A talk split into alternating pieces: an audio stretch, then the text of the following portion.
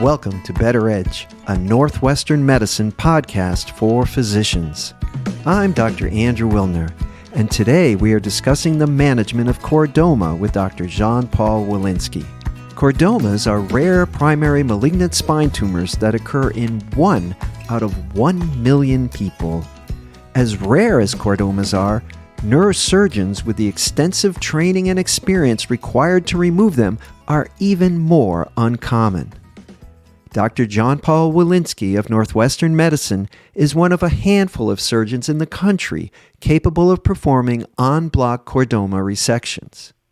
Dr. Wolinsky is a professor of neurologic surgery and orthopedic surgery, vice chair of strategy and operations in the Department of Neurological Surgery, and a member of the Lou and Jean Malnati Brain Tumor Institute of the Robert H. Lurie Comprehensive Cancer Center of Northwestern University at Northwestern Memorial Hospital. Dr. Wolinsky is joining me today to discuss his unique surgical technique as well as investigational therapies for chordoma. This is Better Edge. Welcome, Dr. Wolinsky. Thank you, Andrew, for having me. Yeah, it's definitely our pleasure to have you and teach us about chordomas. Let's start with that. What is a chordoma? Well, so like you said in the introduction, chordomas are very rare tumors. We think the incidence is about one in a million. And what that means for patients is that most patients, when they see somebody for their chordoma initially, are probably seeing somebody who's never seen a chordoma, let alone heard about one. So, in my experience, it seems that maybe a neurosurgeon will see one in their entire career and, and probably even less than that actually operate on any of them. Many years ago, probably, I'm dating myself, but probably 30 years ago or so, at that time, people would consider these tumors to be fairly benign. And the reason that people probably thought this was that when the surgeons would operate on these tumors, they would operate on them in a way or fashion that's very similar to what we would do with regular brain tumors, where we tend to go intralesionally in these tumors, where we go into the tumor itself and suck the tumor out. And the neurosurgeons at the time would think, well, this is fairly straightforward. The tumor sucks out and tends not to be that bloody, and the patients would do okay. And the pathologist would look at these specimens and look at the cells, and the cells would look fairly bland and not aggressive looking like some of our other sarcomas or other type of tumors. And these patients would go on their way, and the majority of these patients would recur. And if you're only seeing one in a million patients or one of these patients in your career, and that patient recurred, the patient probably wouldn't come back to you. And because technology isn't where it is today with communication, people didn't realize they were necessarily doing a bad thing for their patients. And these patients would recur and recur and recur and eventually metastasize to other places. Now we know better that these tumors are actually malignant tumors. And when we look at these tumors in a simplistic way, you can think of tumor treatment as three different ways of treating something or a combination of treating them. One option to treat somebody is to treat them with chemotherapy. One option to treat somebody is to treat them with radiation therapy. And the third option is surgery. We know what intralesional surgery does, and so that's not really a great option for patients. Unfortunately, with chordomas, we haven't found a chemotherapy that works yet. In some patients where they might have a recurrent tumor or they have a tumor that's unresectable, we may consider experimental chemotherapy, but we're really trying a best educated guess as to what might work, and unfortunately, really most things haven't worked at all. Radiation therapy is an option for these patients to a certain degree. Almost anything can be killed with radiation if you give a high enough dose of radiation with our sophisticated radiation techniques, we can give up to about 70 gray of radiation to a tumor, which is a very high dose of radiation. That's probably half of what we need to actually kill that tumor. We probably need somewhere close to 140 gray to kill those tumors. And if you were to do that to somebody, you would probably kill that tumor, but you would turn them to charcoal, so it's probably not a great option for them. Going back to the surgical option, what we have found, though, is if we take a tumor out in one piece and do an en bloc resection with a negative margin, meaning that the tumor doesn't come through the margin of the resection. And we have the best chance for disease free survival and cure. And that's what we aim for with these patients. When we look at where chordomas occur in the, the body, they occur in the skull base or the clivus and down in the sacrum most frequently. But they also occur in the, what we call the mobile spine, so the part of the spine that moves. In the clivus or the skull base, because of the architecture in that area and the very important nerves in that area, en bloc resection is really not feasible. There's probably been three cases of en bloc resection of a clival tumor where the tumor was very small and they could get completely around it, but that's not considered the routine treatment for these type of patients with clival tumors. And Unfortunately, there we're stuck with intralesional resection and radiation therapy as our mainstays of treatment. Down in the mobile spine in the, in the sacrum, it's a different story. In those areas of the spine, we try to take these tumors out in one piece. And to do that, we do what we call an en bloc resection. And to do that, we might need multiple different operations to get around this tumor, to carefully separate the spinal cord or the nerves away from the tumor, trying to preserve as much neurologic function as possible, and then deliver the tumor away from the spinal cord or the critical structures. When we do this, you know, obviously we have to take apart the spine to get these tumors out. And so these are fairly destructive procedures as far as the spine is concerned, and we need to reconstruct the spine afterwards. And the sacrum, this would require lumbopelvic reconstruction. In the mobile spine, it would require instrumentation with rods and screws and cages to hold the spine together. All these things that we place into patients are there so that we can reconstruct people to get them back to their normal lives. And with these patients, though, after they've had the resection, then we need to follow them lifelong to make sure that the tumor is not coming back that we can really understand are we doing the right thing for these patients? And if the tumor comes back, what's the next step as far as treatment? When you look at these types of tumors, they recur in sort of a bimodal fashion, some early and some late. Early can be as early as several months to a couple of years after surgery, and late can be five, ten, fifteen years after surgery. So, in my mind, when we're offering surgery to a patient, we're offering en bloc resection to a patient. Ideal operation with a negative margin resection is to offer them a long-term disease-free survival and hopefully cure. But the only way I'm able to tell a patient that they've been cured is if one of us has gone through their entire life and died for other reasons later in life. Then we know that the tumor hasn't come back. Well, thanks for that explanation. I have two questions. As a neurologist, I'm curious what would the typical presentation be of a patient? In other words, when should I suspect that a patient has a chordoma? That's a very difficult question because these are slow growing tumors. And so, with being slow growing tumors, the nerves can be slowly pushed, or the spinal cord can be slowly pushed, or even the brainstem can be slowly pushed to one side. Tumors in the sacral region can grow to quite enormous sizes, and it's not uncommon for a sacral chordoma to be the size of a softball or even a football. Even with such large tumors, it's amazing how sometimes these patients have very little to no neurologic deficits, meaning no changes in their bowel, bladder, or sexual function or weakness. Likewise, tumors within the mobile spine can grow slowly and put pressure on the spinal cord and displace the spinal cord, and it can take a long time for patients to display symptoms of myelopathy or weakness. The majority of these patients really present with pain. They might present with back pain, they might present with radicular pain, or they might present with sacral or buttock pain. So, in certain ways, they can be very common types of symptoms that all of us get all the time. Now, these tumors are very rare, so we don't suspect everybody with back pain to have a chordoma. I sometimes wonder about it myself. As we get older, we always get more and more back pain, right? And when I see these patients with chordomas, you always wonder, do I have one of these things myself causing the pain? But that's luckily not usually the case.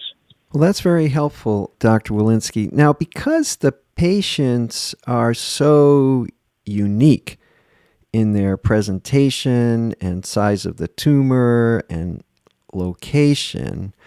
And you do have the several modalities that you described of chemotherapy, radiation therapy, intralesional removal by neurosurgery, and then more definitive en bloc resection.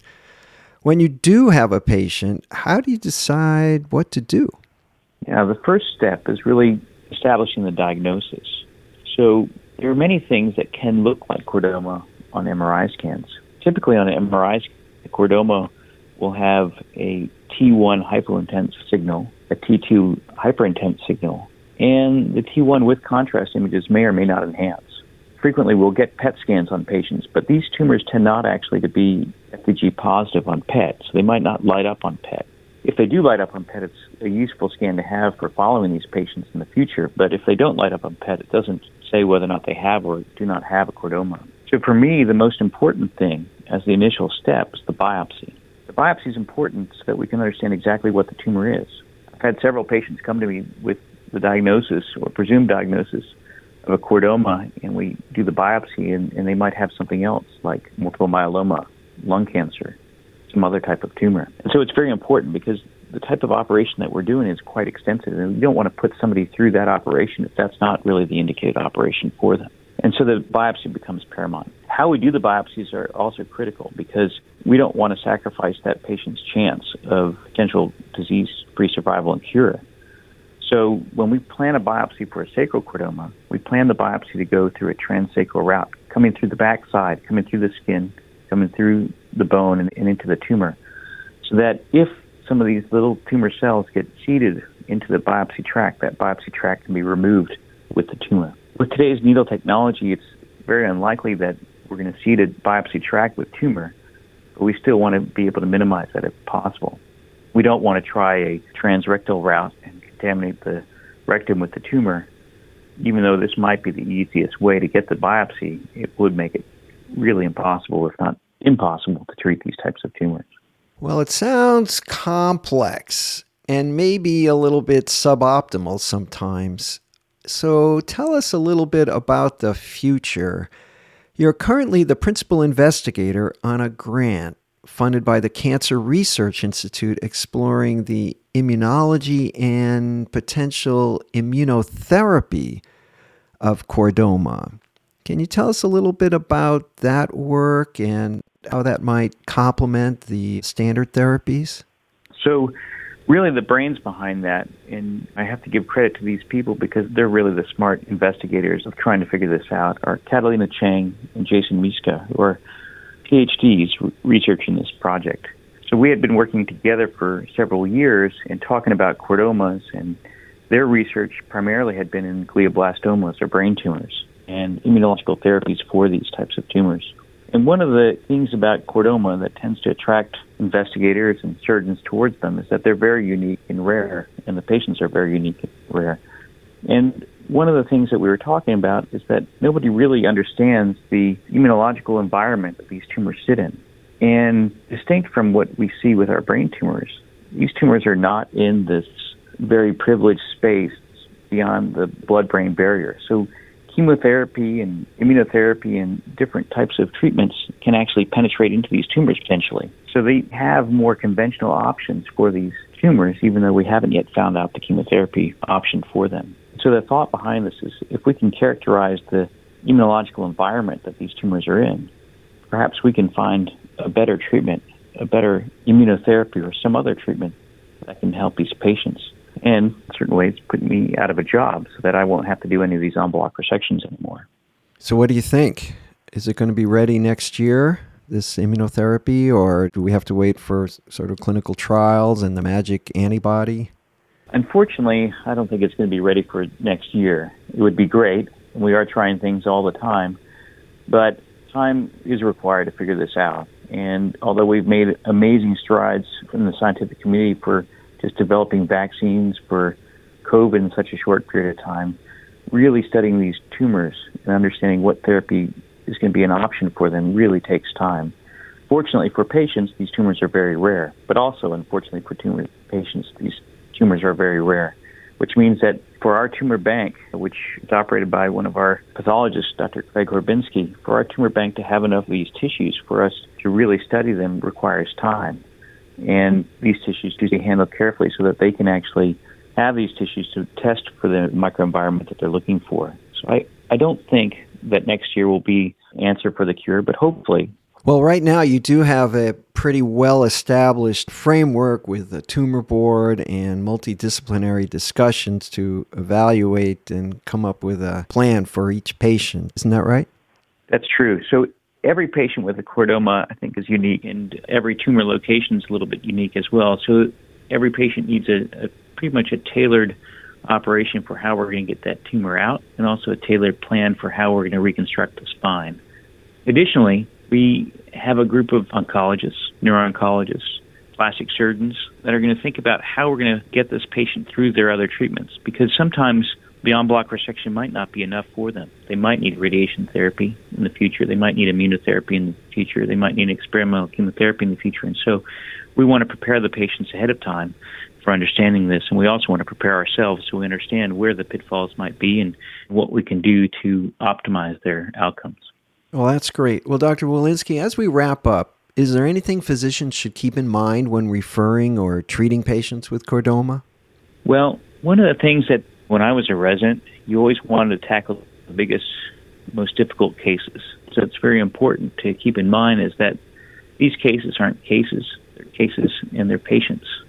And patients really want the best treatment for them. And if you've never seen one of these cases, if you've never performed one of these operations, you really aren't the person that's probably qualified to do these treatments. And so I think these patients deserve referral to a specialized center. And these tumors aren't the fastest growing tumors in the world, so the patients have time to travel. These patients tend to be the most educated patients.